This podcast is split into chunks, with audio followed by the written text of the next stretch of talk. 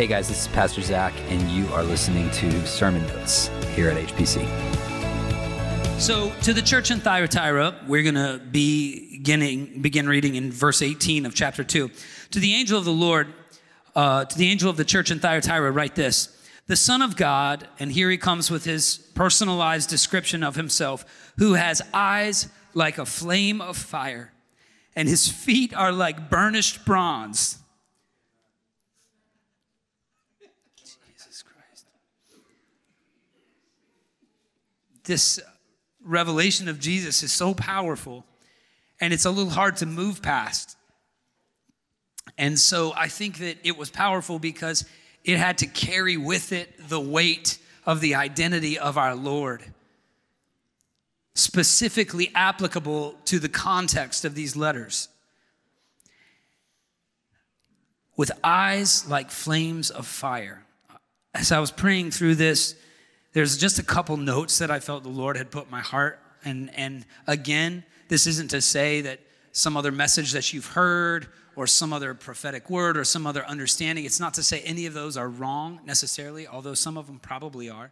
Um, but I would say this that for today, for 2022, some week in June, uh, that, that this is for us for now. His vision for us is to be purified. The eyes of the Lord, the eyes of the Lord see us in many different ways, but, but he sees us like a groom that's longing for his bride. He's burning for his bride, he's yearning for his bride. And his vision for us, if his eyes can speak to us this morning of the Lord's vision for his people, it is this to be purified.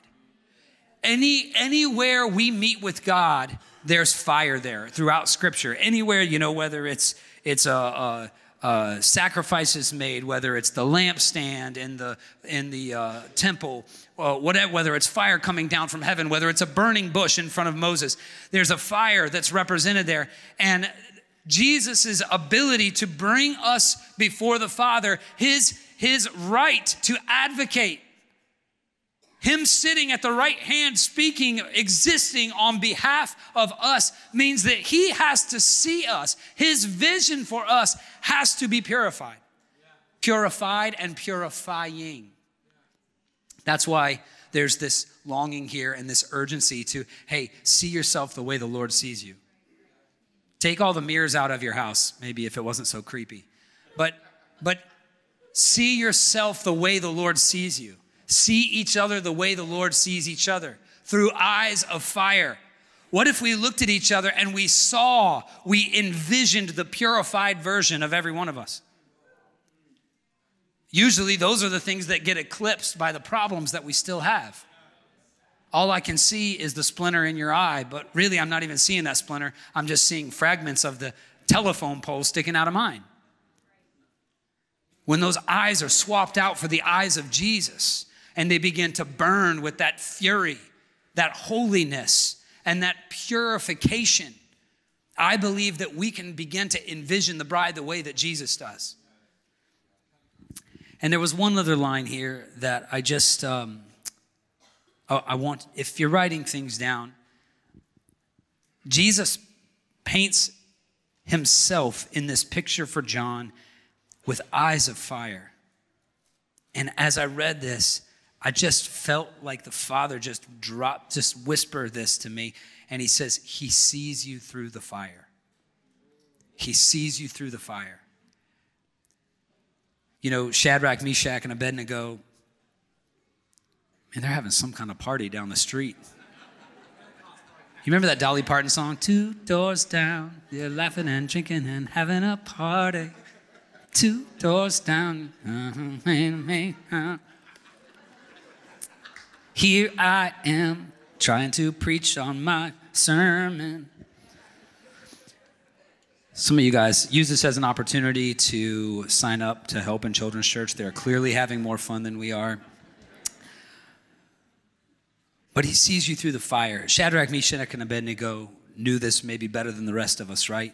they go in and and i want you to get this john's preached on this before spoken taught classes they don't see him the people outside the fire see the fourth man the three brothers in the fiery furnace there's no indication scripturally or historically that they were aware of the presence of the lord in the fire there was just the confidence in them that either way this turned out God was still God. But He sees you. Even when you don't see Him, He sees you through the fire.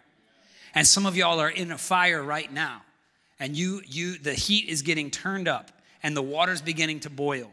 And I want to encourage you that the Lord paints Himself in this picture for this purpose to remind us that He sees us through the fire. Amen? And his feet like burnished bronze. So there were a number of bronze instruments again, and the tabernacle carried into the temple. Bronze, uh, the altar was made of bronze, the basin was made of bronze. But there was something interesting about Jesus saying in his picture, his, his, his image, his feet were of burnished bronze. Because all around the tabernacle that was carried through the desert, there were um, goat hair curtains that were held up by posts. And at the bottom of each post was a base or a foot made of bronze. Now, the wood would have been rather lightweight, but the bronze footing on that post would have ensured that through those desert winds, through the sandstorms and everything else, that would have ensured that those posts stayed sure, that they stayed safe, secure, right where they were planted. And I think sometimes for us, it's easy for us to begin to um, draw Jesus, and we're taught to do this, to, to bring Jesus into our lives and into our understanding and into our context, and you know, to, to begin to see and envision and embrace the Lord in, in uh, what's going on in a way that we can understand it. The problem is everything we understand goes away with the twister. Everything we understand goes up in the whirlwind. Everything we understand, our understanding is the house on the sand. But when the Lord presents himself as the one whose feet are of burnished bronze, he's saying, in the same way that where you met with the Lord thousands of years ago stayed safe and secure, I am where you meet with the Lord today, and nothing about me changes. I cannot be blown, I cannot be pushed over. In fact, anytime an idol is brought into my presence, it's the one that falls over. That's why Dagon to this day is headless because anything that's carried over the threshold loses its authority in the presence of God. The head is taken right off. That's a wink at the Old Testament. We have a lot of those. That's what I love about a, a sermon series like this. We can just keep going back to the Old Testament. His feet are of burnished bronze. Jesus is where we meet with God. That's why everything in the temple, all the furniture, if you're doing the soul study, if you've taken Pastor John's class, all of, uh, all of these things are symbolic and representative of Christ. They point towards Jesus. And uh, we'll save that for another message. There's so much depth there. But Jesus is where we meet with God. And if we apply to Jesus the same, the same risks and, and malfunctions as we do all of our other uh, mediums and middlemen, then we won't take that connection seriously and we won't be ready to go back to it when the storm comes. But the reason he can see us through the fire is because he's not going anywhere. Verse 19.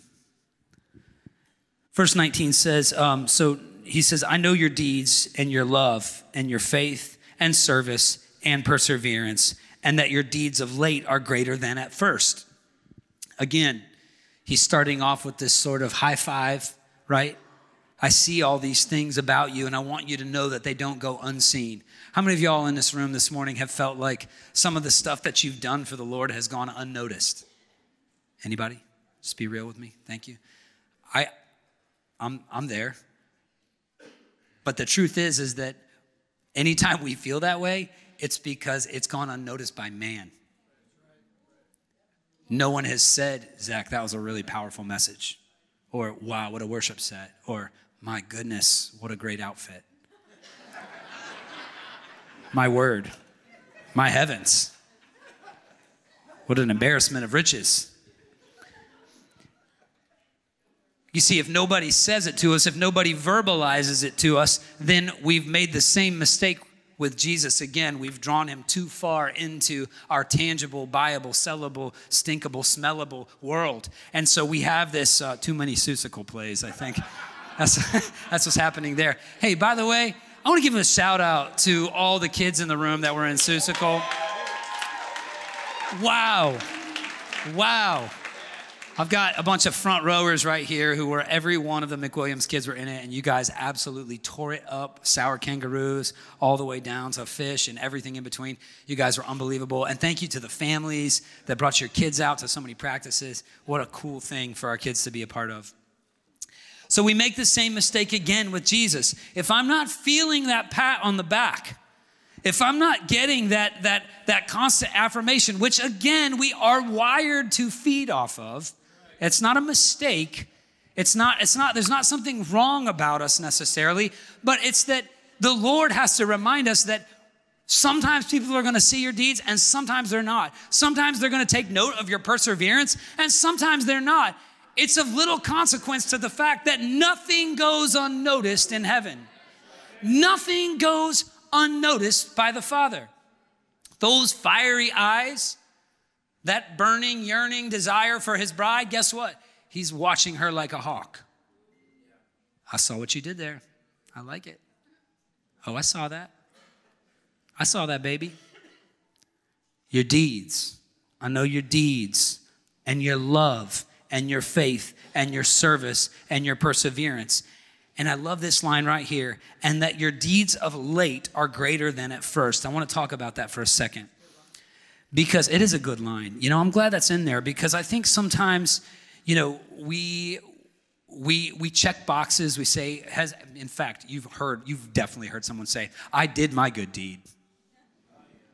I love it when Christians say that because I'm like, I'm sorry, was that a singular? Did I did I was there a silent s on the end of that? Oh, I did my good deed for the day, for the year, for the whatever it is, for the decade. Here's, here's a couple of things to take note of here. The fruit of the Spirit should be a passive occurrence in our lives. It should passively just be being produced off our branches, the fruit of the Spirit. By, by our lives walking in the Spirit, when we're choosing to walk in the Spirit, not in the flesh, the byproduct of that. See, the fruit of the Spirit isn't something that we should necessarily have to try to um, produce or accomplish. It should just happen. You should see it in your life. However, while that is passively occurring, the deeds are what we actively do with that fruit. Okay? So the fruit is there, but if you don't go and collect the fruit, it rusts on the vine, doesn't it? I think Tom Petty said it the best. The fruit is rusting on the vine. So you, you've got to get that fruit before it rots or becomes, you know, the sustenance for some pest that you don't really want there. And it all happens in the spirit. Things will come and feast off of the fruit of your life if you are not actively engaged in accomplishing deeds with it. So, so you know, some some people with um, uh, trying to think, maybe okay, long suffering. Let's just take patience, right? Some people with patience, your patience is going to waste because you don't have to wait on anything.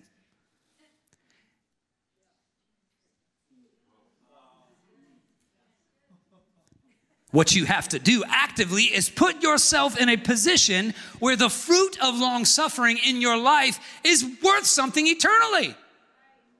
And so on and so forth. And I've got all the love in the world. Well, how come nobody feels it? because you're not applying it actively to the deeds that the Lord is looking for. Notice he doesn't say, I've noticed how good you feel inside, or I've noticed how confident you are in yourself. I've noticed how excellent you're. No, he does mention love here, but I'm going to say him again. I know your deeds, your love, your faith, your service, your perseverance. and that your deeds of late are greater than they were at first. Unlike the church at Ephesus, whose love grew cold, who now needs to be reminded to be returning back to the deeds they did at first, he's saying to the church at Thyatira, You've got this perpetual thing figured out. Because if fruit is doing its job in a perfect world, which we know we're not in a perfect world, but something perfect can happen in us, amen?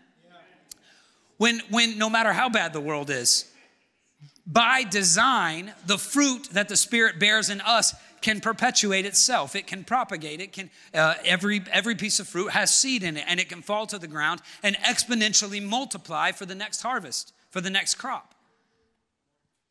And that can all happen passively. In fact, it should.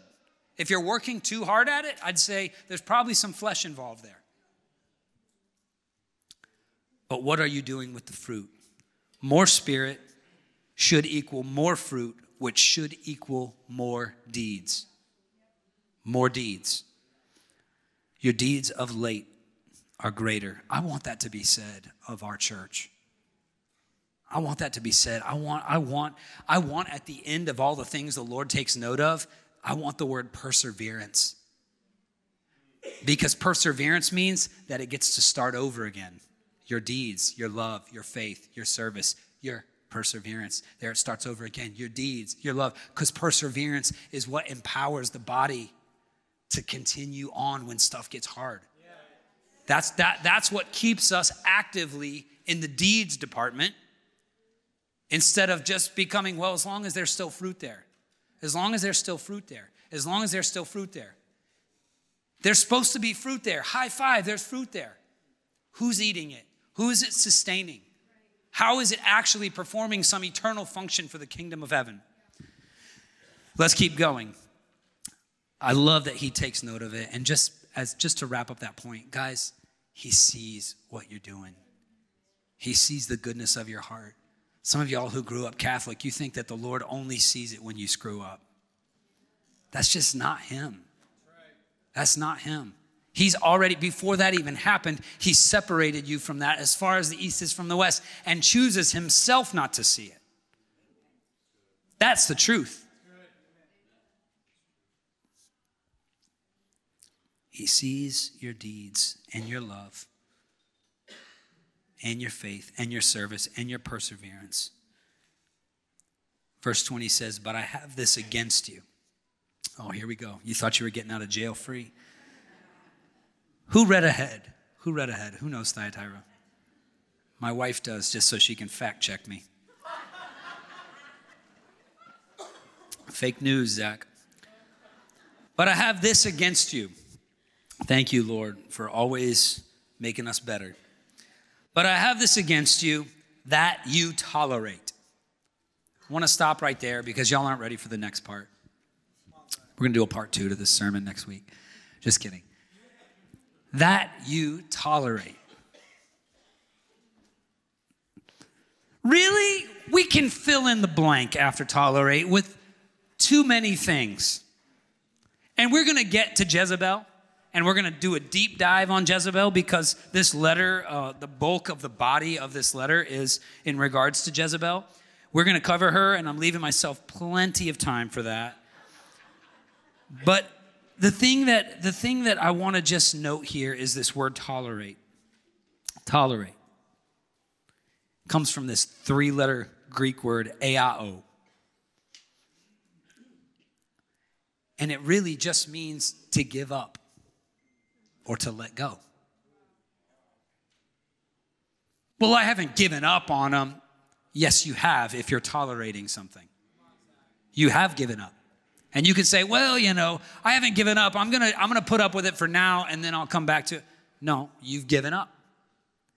And you know who smells give up from a mile away? Satan.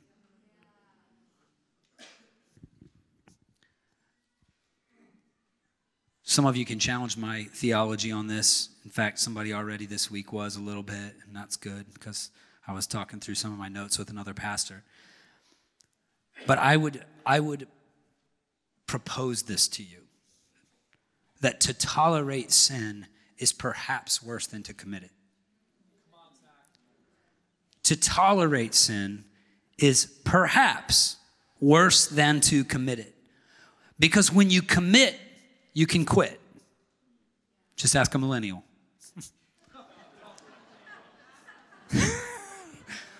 wah, wah, wah. I'm a millennial. I'm 23 years old. I'm a millennial. But to tolerate is to accelerate. You see, when you tolerate sin, when you commit sin, and you know this, when you commit sin, you know that you are then responsible for the conviction that comes. You are responsible for the correction or the rebuke, and you are responsible for the repentance that comes. And you can follow that completely through, repent, confess, it's done, it's over, and never do it again when you sin. But when we tolerate sin, when we AIO, when we give up, when we decide that correcting or, or rebuking or uh, speaking to something isn't worth it anymore, the conviction is no longer your responsibility. The repentance is no longer in your hands to do. You have placed your silent seal stamp of approval on whatever behavior continues to abound. And so when you tolerate, you accelerate. And it's like it's like, you know, the illustration of when you tell that lie and then you can't control it. When you tell that gossip, that slander, and it just kind of, well, it's like taking a, a feather pillow and shaking it out in the wind, and you have no control over which way it goes. When we tolerate sin, and, and, and it's so easy to justify. And this is what um, Pastor Mike Montag and I got into like a little, we, we do these like little theology talks when we bump into each other. And uh, so we were backstage, we were in the dressing room for the, um, for the Seussical thing. And Mike and I are talking about this message, Thyatira. And, and he's saying, you know, Zac, when you tolerate sin, what, what another way of saying that is, it just means you really don't love the person you don't really love them. Because if you loved them, if you really loved them, then you would confront that thing, wouldn't you? If you really, if you saw somebody doing something and, you know, and let's just say you're out in public and you see somebody doing something stupid and you're like, nah, I don't really know them. I'm to wash my hands of that. But when you see somebody you really love, like somebody in your house, like somebody in your family doing something dumb, you're to be like, hey, don't do that. Hey, Come on. Hey, talk to me about this. What's going through your head right now? It would become a dialogue, it would become a conversation, it would become a follow up conversation. There would be some, there would be some mentorship involved. There would, depending on the severity of the, the behavior or the condition, you know, there would be uh, quite a bit of thought and consideration given to when you love. But it makes me wonder you know, if the world is supposed to know us by our love, they will know we are Christians. Where's Karen Eaton at? By our love, by our love. Remember that song? Y'all sing that at camp the year you got saved, Tim? 1850, what was it? And, uh, and they'll know we are Christians by how we confront each other and convict each other and help each other deal with sin in each other's lives and you know, ask each other about how we're. Not all those words rhyme in that song. And it had to be able to be played on three chords with an acoustic guitar in minor because it was the 70s and everything spirit filled had to be written in a minor key. But the point is this what if the love that the world takes note of is not the love that tolerates? Not the love that accelerates all the problems in this world, but a love that corrects a love that rebukes, a love like the Father when He says, I discipline those whom I love. I chastise those who I love.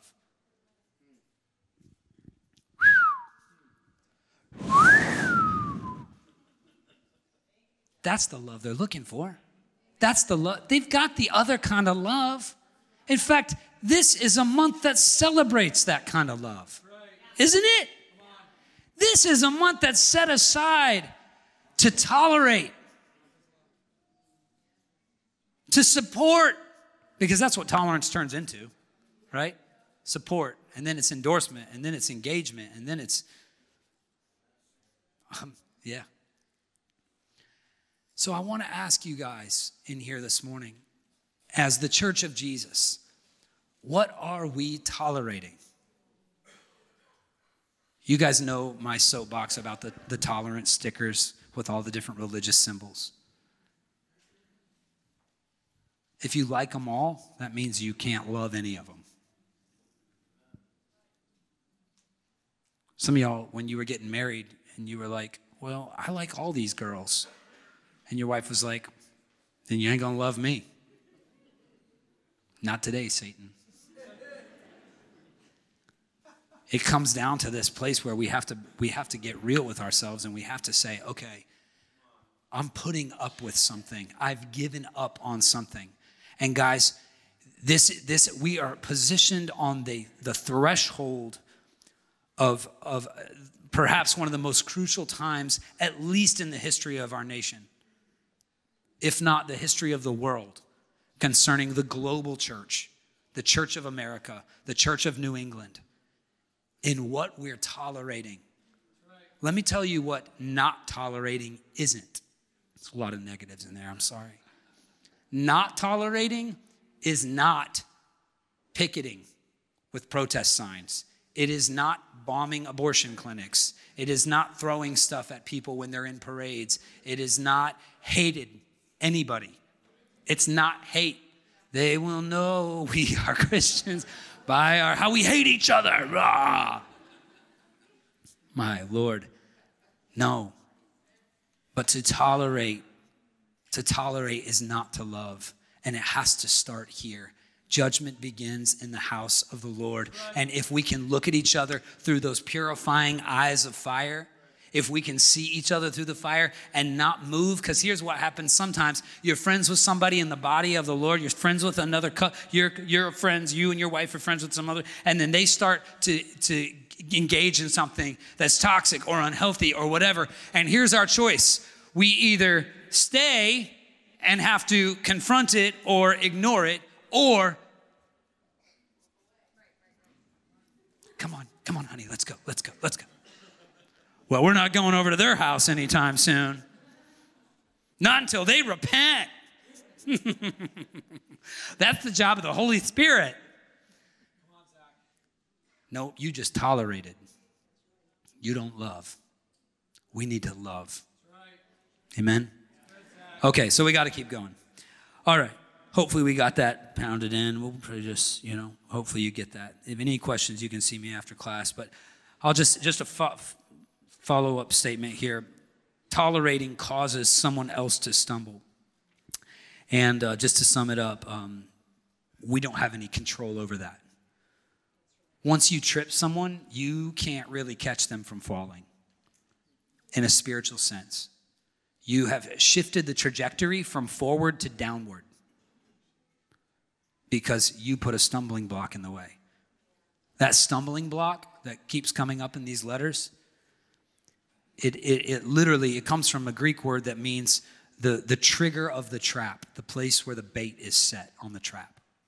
That's the stumbling block. And now, whatever direction, whatever momentum, whatever forward motion, whatever God given destiny that individual was on, they're now moving this way instead. Lord, help us.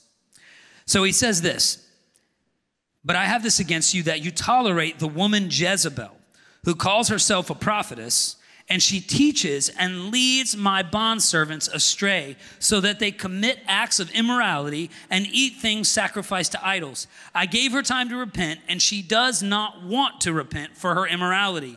Behold, I will throw her on a bed of sickness, and those who commit adultery with her into great tribulation, unless they repent of her deeds. And I will kill her children with pestilence, and all the churches will know that I am he who searches the minds and hearts, and I will give to each one of you according to your deeds. So, we're going to talk about Jezebel for a minute. And. Um, First of all, books, entire books have been written on the Jezebel spirit.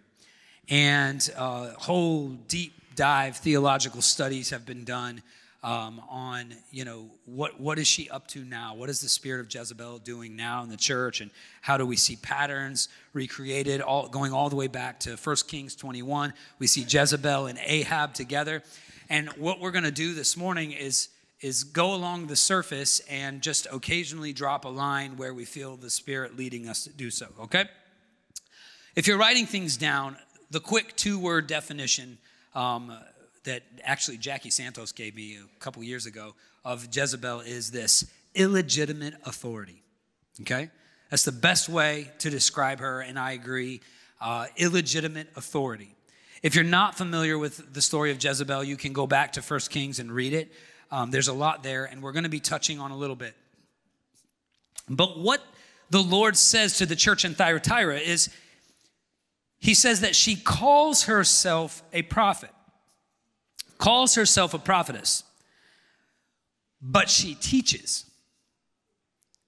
Now, I know that we've dabbled a little bit in some teaching on the fivefold gifts, and we'll probably do more of that to come. But for all intents and purposes for today, I want you to understand that there are some distinctives of the, the New Testament in this dispensation, the New Testament gift and office of prophecy. Okay, and the prophetic unction is this it points, okay? It points. Now, sometimes it does that with words. Uh, we see in the Old Testament prophets um, doing it with actions. They would play out scenarios literally. Um, occasionally, you'll see that today as well. sometimes it can be a little odd, just like it was in the Old Testament. Um, but often it is an utterance, it's a prophetic utterance that points. And what does it point to? It points to heaven. The prophet is always pointing to heaven. And so when you hear prophetic words here, a, a, a, quick litmus test is is it pointing me to heaven? Is it pointing me to the heart of the Father? And you can say, well, that's kind of like a broad wash, isn't it, Zac? Shouldn't everything really point us to the Father? Well, no, because there are other teachings that point to what's going on in your heart. There are other ministries that, uh, that are given to establish the kingdom. The apostolic gift is the establishing of the kingdom, right? Here on the earth. And so there's this back and forth thing happening. The teacher, it's interesting here. The teacher, if you know someone who has the fivefold gift of teaching, what we see from teachers is that there's this very clear, contrasted black and white. Now, in the other gifts, there's, there's sort of like this bridge built over the gray area, and there's sort of this grabbing people along wherever they are.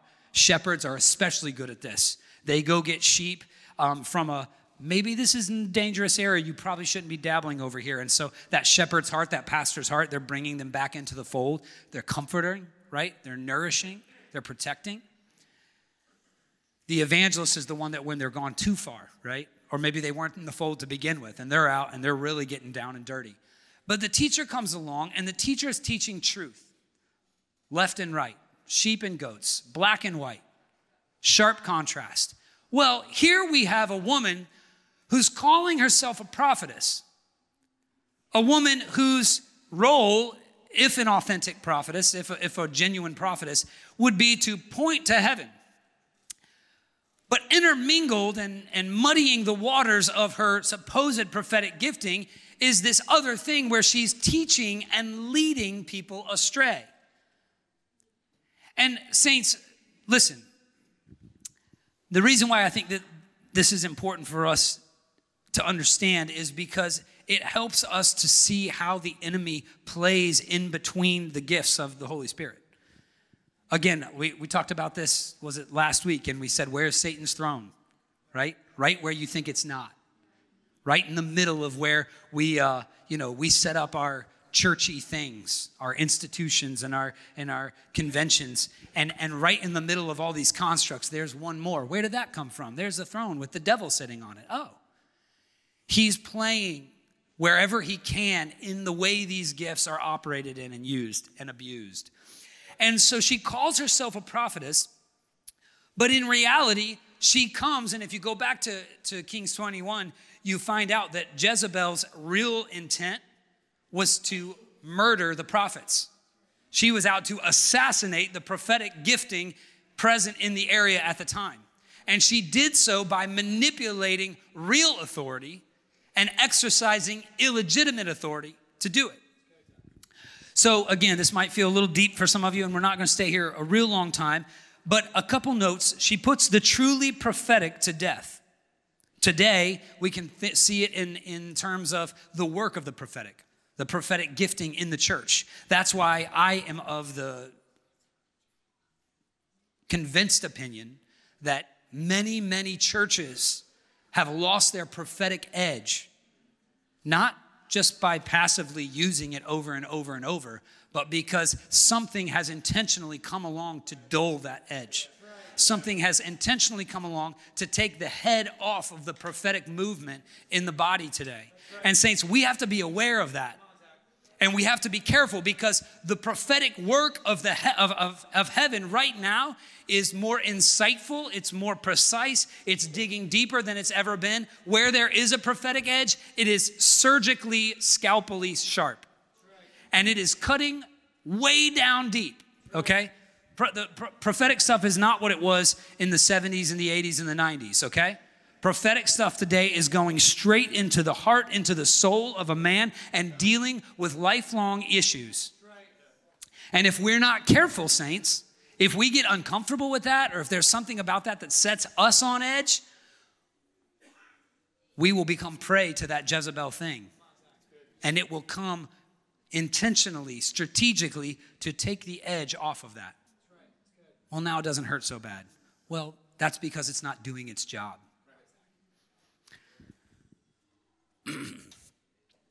she calls herself a prophetess, but she teaches and leads my people astray.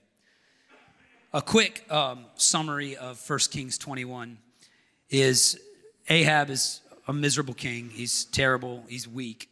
And his wife Jezebel um, preys upon his weakness um, by inserting herself in decisions that she had no business being a part of. And uh, Ahab comes along and he decides selfishly that he wants a vineyard that's outside of the palace wall. And, uh, and so he goes to the owner of the vineyard, a man named Naboth, and he says, Naboth, uh, what's this property worth to you? I'm gonna, I'm gonna pay you. I'll either, how about this? I'll either give you any vineyard you want in the land, or I'll give you what it's worth in money, real money. You can do whatever you want. I'll pay you anything you want.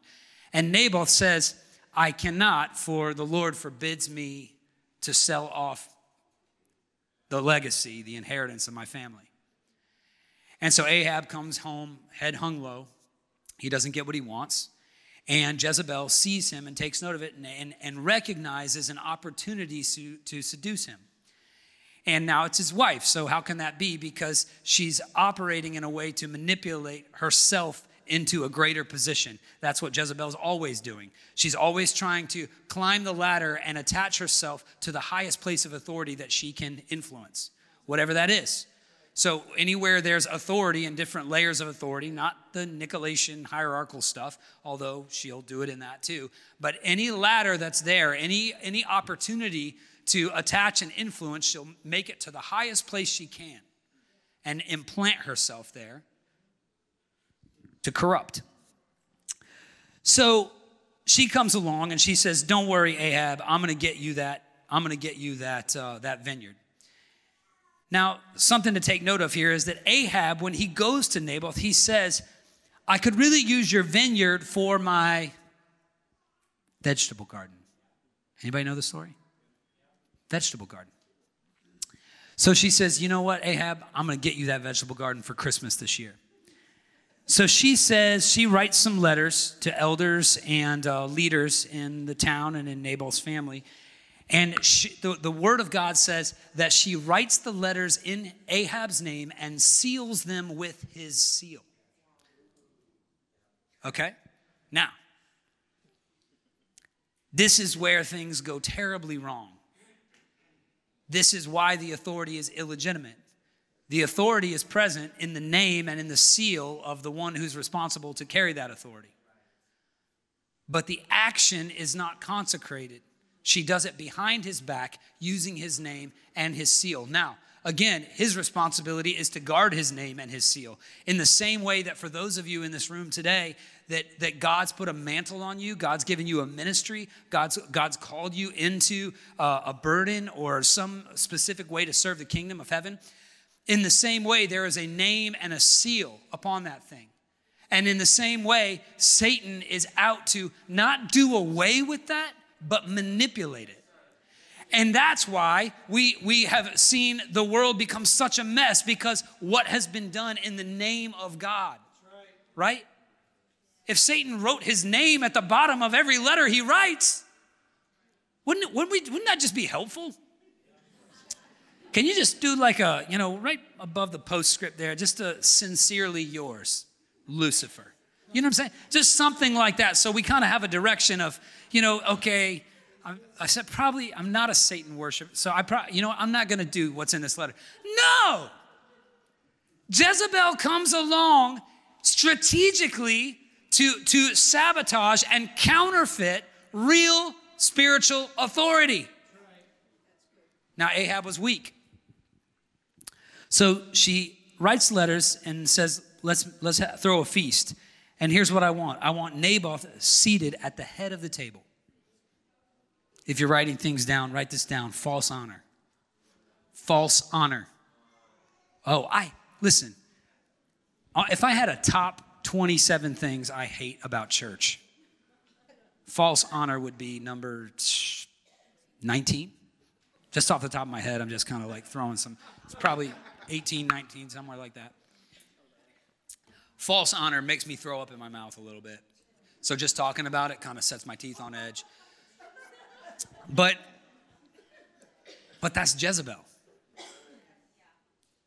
Well, Zac, honor's not bad. Honor's not bad unless it's being leveraged to achieve a desired result.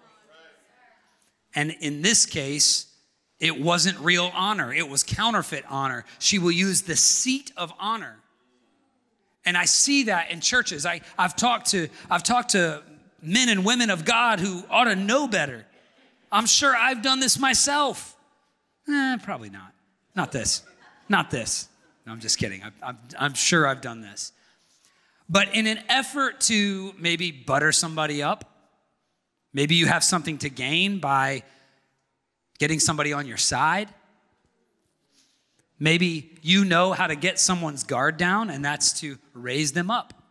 Because the more they're exalted, the further they get away from that guard that stays on ground level. So, hey, we'll put somebody on a pedestal just to watch them fall. Let's get them up in that place of honor. That's why we need to be not, not reluctant to honor somebody else, but careful in how we receive it. Because as rampant as Jezebel is in the church of New England today, which many real prophetic people will tell you that, that the spirit of Jezebel is the stronghold over the church of New England. Um, and I, I do believe that. I haven't been here long enough to actually make that statement, um, but I do believe it. Uh, I, I feel like what happens, just to be real with us, we, we do this, we engage in it. We either love to be on the receiving end or we love to be on the giving end of this honor. And it doesn't come from a place in the heart, it comes from a place of, of position. How do I achieve a position? It's by honoring, honoring the person in the next position, whether they really should be honored or not whether they really should be put in that place or not. And suddenly we don't care so much about how that seat of authority is being compromised as long as the end result is that we're moving into position. Jezebel was moving into position. She seats Naboth at the head of the table, and then she has what the Bible calls a couple of worthless men make accusations. Charge him with things he didn't do. So they, the whole thing was a conspiracy. They take him out and stone him. Now he's dead. And the vineyard is Ahab's. And Jezebel comes in, and the whole process was done. Not so Ahab could get a vineyard, but the whole process was done so that Jezebel, through that seduction, could become more influential. Wait, this woman knows how to get me what I want. So now, next time I want something, instead of going and asking myself, I'm going to have this woman go for me. I'm going to have her go in my place. I would venture to say that the spirit of Jezebel was very real and very present long before the person of Jezebel shows up in Kings. I think the spirit of Jezebel was present in the Garden of Eden. And saints, I believe that that in many ways as it has come down through the ages, and I want to be careful about this because this spirit is not a person. And I think a lot of times for us, we, uh, we, we love to just attach this to a person, an individual. When really, like any of us with like flesh on our bones are susceptible. Okay, so don't be like, ooh, it's her and her and her. I saw the way she looked at you, that hooker. She a Jezebel. Mm, I'm a cutter in the parking lot. That's fine. Just make sure it's Walmart and not here. That kind of stuff happens in the Walmart parking lot all the time. For just a second, I want to speak to um, I want to speak to husband and wife relationships because that'll get the room real quiet. Jezebel will manipulate order and authority on any level. On any level. You can see it from the Oval Office all the way down to your home office. The spirit of Jezebel, and again, plays out in many forms, many functions. It's not always a woman, it's not always the high heels and the, the feather boa or whatever it is that your mind goes to when you think of Jezebel, the classic seductress. We've got to be wiser than that. We've got to think beyond that. We've got to take note of what it is that's seeking to influence authority and be careful. It'll manipulate on any level. We were talking about this in staff, and um, uh, John was talking about how TV shows over the last 20 years, um, they look, the, the, the husband wife roles in TV shows look drastically different than they did 40, 50 years ago, don't they?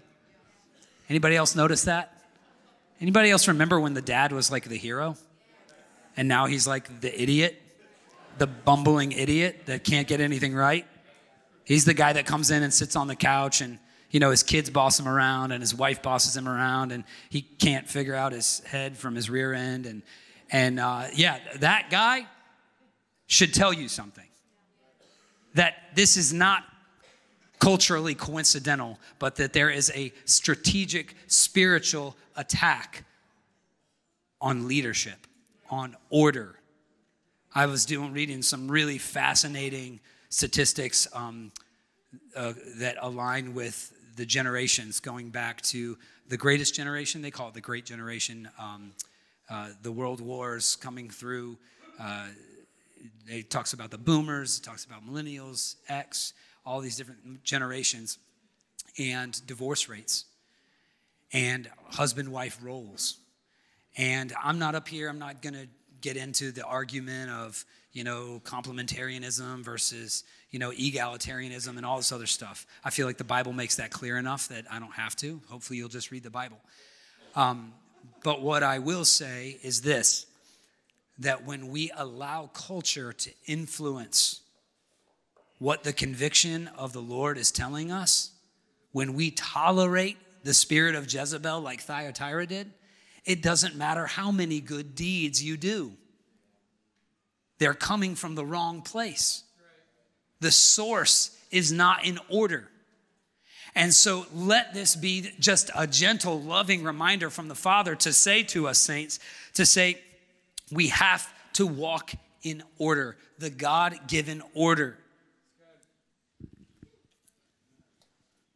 she prays on oh so this um, this story naboth's vineyard i preached on it one time i think and um, i was speaking at a pastors conference in hyderabad india a few years ago and the theme was the john 15 bear fruit much fruit fruit that remains and i preached on naboth's vineyard for this reason because the Jezebel Ahab duo achieves this a vineyard is converted into a vegetable garden.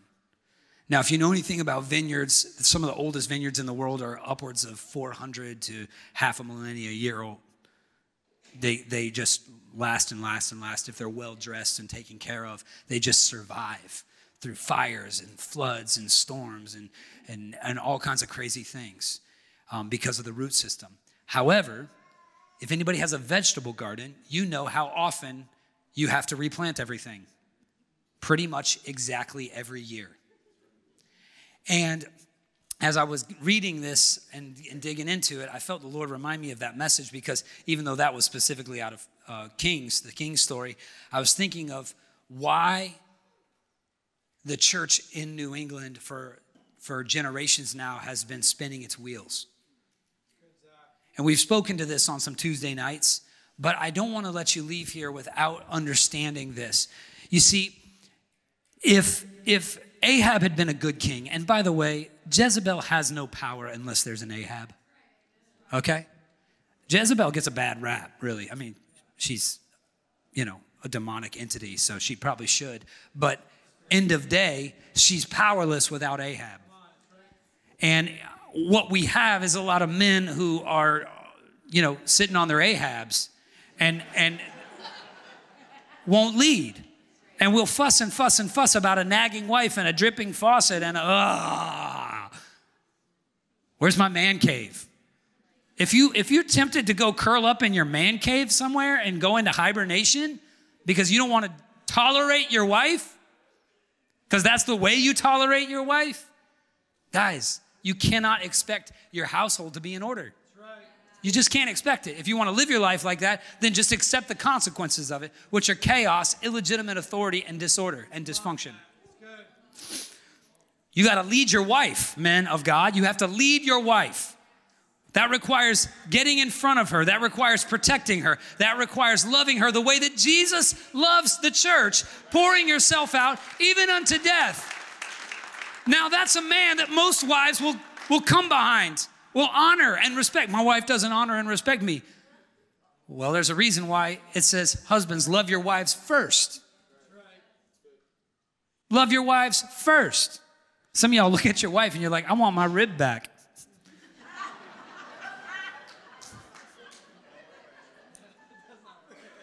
Love your wife. Jesus gave up a lot more than a rib to get his. Lead, lead, lead, lead, lead. I don't know how to lead. I've been watching TV for too long. That's not you. In fact, that man isn't any man. Because men were designed by God to lead. And you can't get away from that. It's in your DNA, it's in your wiring. There's some liberals in here, and you're really struggling with this this morning. I want to thank you for sticking it out. I love you. The Lord loves you. Some egalitarians in here that are like, I just can't come back to this church. We have to end this message like right now. I taught on Naboth's Vineyard there at the Mana Conference in India, and and how this Jezebel spirit is particularly active in ministries and churches. It seeks to reroute legacy and lineage. See, that was Naboth's commitment. And if Ahab had been a good king, if he had been a good leader, he would have realized that anybody in Israel, anybody, whether they're right outside my wall of the palace at Samaria, or whether they're in some other tribe across, across the way, anybody's fruitfulness is my fruitfulness. If my people are flourishing, I'm flourishing. If my people are blessed, I'm blessed. If that guy has a good year and my year wasn't so great, my year was still great because he had a good year. That's the legacy. That's the lineage. That's the blessing that gets passed. That's good leadership. Is when we can take inventory of the folks within our sphere of influence and say, you know what? Maybe I didn't make it in high school the way I wanted to, but I'm watching my teenagers grow up and I'm seeing the way they're loving the Lord and using their gifts. And, and even though I'm still a little salty about what didn't become of my life, I look at them and realize how blessed I really am. I look at my children and say, wow, I messed some stuff up, but God blessed me anyway. Yeah. How dare we, how dare we take from the hand of a brother or sister in Christ what God has given them as a lineage and a legacy and turn it into our vegetable garden? Seasonally good. Seasonally good. But that is the compromise and the great exchange that has taken place in the church. We have traded out what was meant to be eternal in order to satisfy some seasonal awareness of, of what might be a blessing. Well, I just need this to look good for now. Well, I don't really want to have to get my tomatoes from somebody else. So I'm going to grow them myself. And that's going to require me stealing from you. The person on your right and your left, guys, God's given them a calling and a legacy and a lineage. You may not understand it.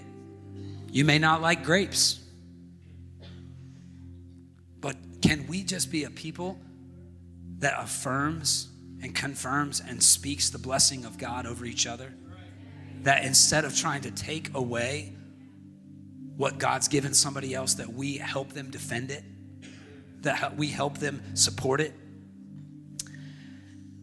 So, a couple things here. She corrupts the sharing of fruitfulness. She corrupts the sharing of fruitfulness. She preys on ministers who don't have an apostolic covering because they're easy targets. Churches and ministries that don't have an apostolic covering, they're possessive and they're toxically protective. And so she she looks for those areas and she says, "Hey, this guy's right. This guy's right across the parking lot. This guy's right. We've got to be so sensitive and discerning in our spirit to be able to recognize what is really coming from the Lord. Is it the heart of God? Is possessiveness and protectiveness in that gross way? Is that from God? You don't have to be a rocket scientist or a theologian to figure that out. I'm going to let you go in here in just a second. Actually, why don't we go ahead and stand now that we're in the habit of standing for 30 minutes?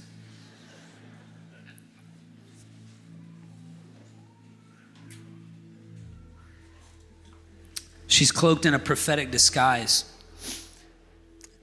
And I want to, again, get this clear before I let you go. You want to be very, very careful of someone who says these things in this order God showed me this, or God showed me that. So that means you need to do this, or you need to do that. Mm-hmm. A prophet points with words, with fingers, with actions, with ministry. A prophet points. A teacher teaches.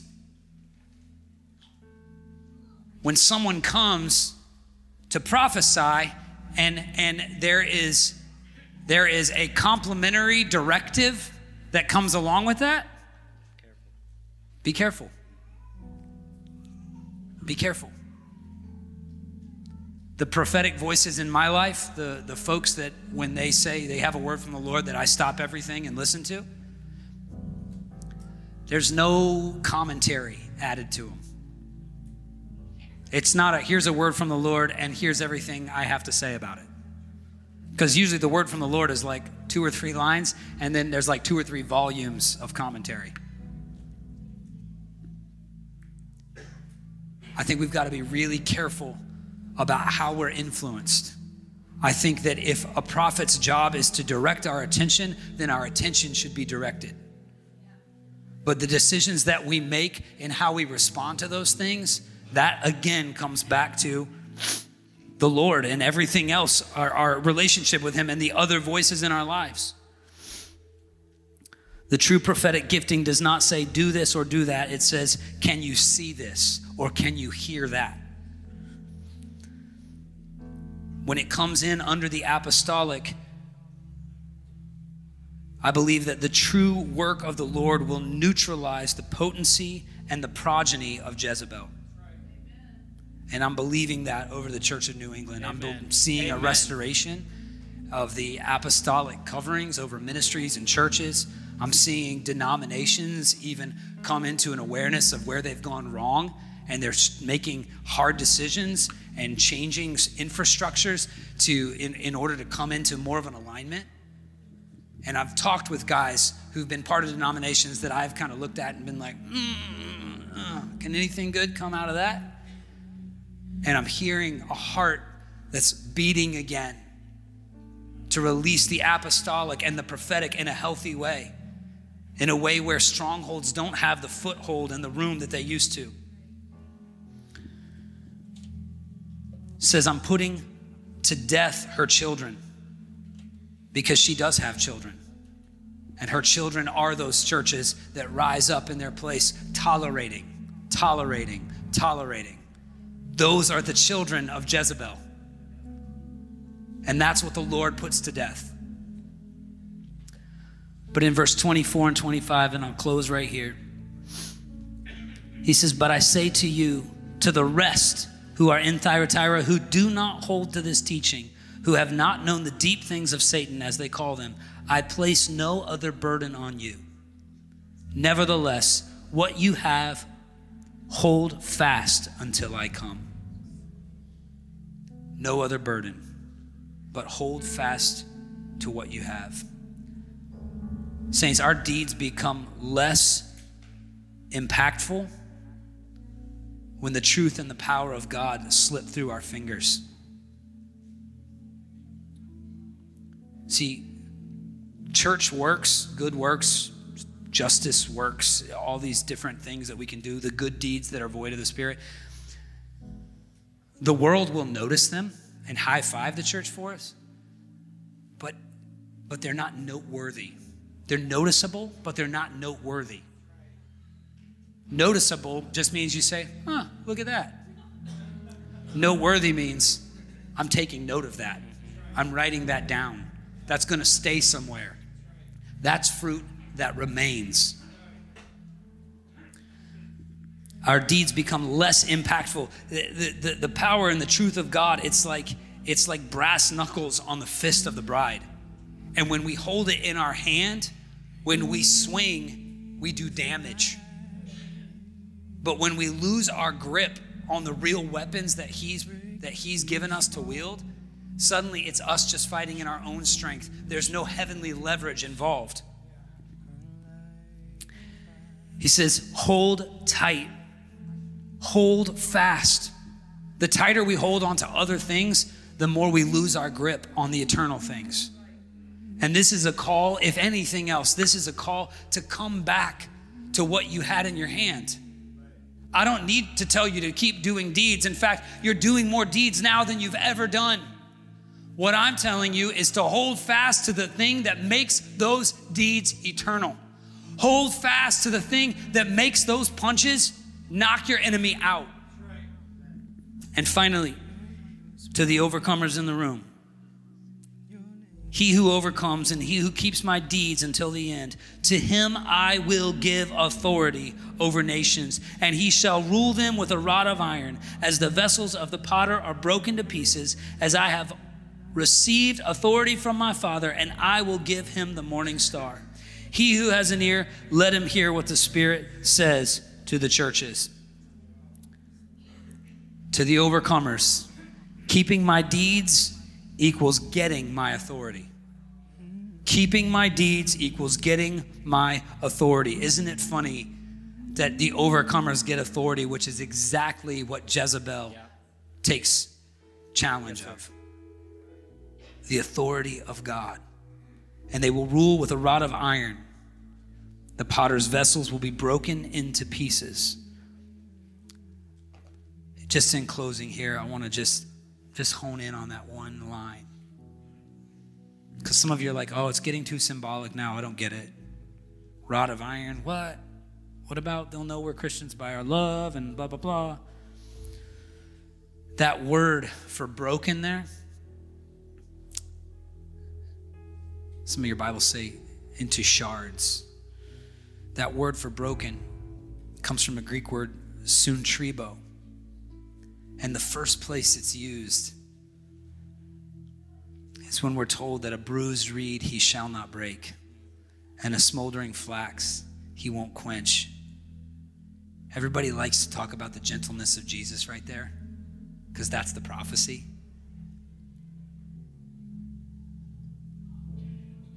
But nobody finishes the line. A bruised reed he shall not break, and a smoldering flax he won't quench until he sends forth judgment unto victory. Now, when we get to the book of Revelation, we see the last place that word is used. From the beginning to the end, the Lord has reserved the authority for his people. That judgment, that judgment unto victory, the way that we're to rule once we're purified, once we're sanctified, once it's the Holy Spirit doing the ruling from our hearts, we will see what we've been longing to see. We will see what we've been praying for. We will see what we know Jesus is coming back for a bride without spot or wrinkle. When we're willing to rule that way, and somehow we merge the mighty grace of God with an uncompromising spirit, with one that will not tolerate or wink at sin. That's who we're called to be, and that's who we're given the Spirit to be empowered to do. So, Father, we thank you. We thank you for your word. We thank you, Lord, that while there are many things in this life that will challenge authority and order as you have presented it to us, God, I pray this morning that your sons and daughters would move beyond that Lord, that we would keep your deeds in an effort to obtain the authority that you desire to put on us. God, these are not our deeds, they're your deeds. Every one of these things the love, the faithfulness, the, the service, the perseverance, God these are things that are done for the glory of your name and by the power of your spirit. And so we pray today that wherever that illegitimate authority has, has had a foothold in our lives, wherever we have allowed that thing to sink its teeth into us, wherever we've been seduced, wherever we've been reduced by culture, by media, by brokenness, by shame. Father, I pray that you would see in us a people that rise up to take the position that you have called us to. To not be afraid to break what needs to break to recognize that what you held back from doing, you did so in order to raise us up to do it for your glory. We love you, Lord. We thank you. We give it all to you in Jesus' name. Amen. Amen. Hey, God bless you guys. Have the best day of your lives. Sorry to get you out of here a few minutes late. This is Pastor Zac, and you've been listening to HPC Sermon Notes. Love you guys. God bless you, and have the best day of your life.